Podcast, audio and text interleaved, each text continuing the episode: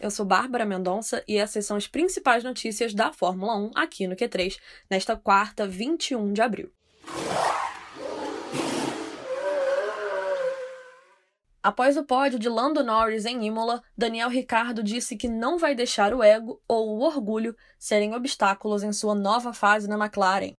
O piloto australiano disse que não se sentiu derrotado e sim encorajado pelo bom desempenho do seu companheiro de equipe, que terminou na terceira posição.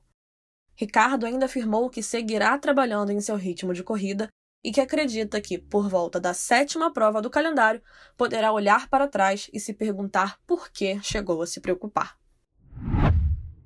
O consultor de automobilismo da Red Bull, Helmut Marko, criticou o desempenho do piloto Sérgio Pérez no GP da Emília-Romanha. Na análise de Helmut Marko, Pérez não conseguiu aquecer os pneus de imediato como Max Verstappen. Ele também disse que a classificação final do mexicano, em P11, foi mais que incômoda. No GP da Emília-Romanha, Checo foi penalizado com 10 segundos por ultrapassagens irregulares com safety car na pista. Ao longo da corrida, o mexicano ainda caiu para o fundo do pelotão ao rodar com o carro. A Fórmula 1 e a Fórmula I tiveram uma conversa inicial sobre a realização de um evento em conjunto. Segundo o portal The Race, o CEO da Fórmula 1, Stefano Domenicali, e o cofundador da Fórmula I, Alejandro Agag, participaram da discussão.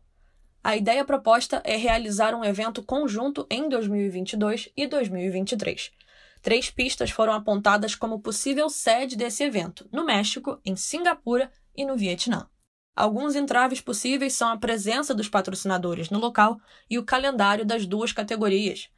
Um chefe de equipe da Fórmula I, que preferiu não se identificar, disse ao The Race que o evento não passaria a mensagem correta neste momento, porque a Fórmula I precisa se provar e crescer sozinha nos próximos anos. So box, box, box, box. Essas foram as notícias de hoje. A gente volta amanhã com mais novidades da Fórmula 1 aqui no Q3. Tchau, tchau!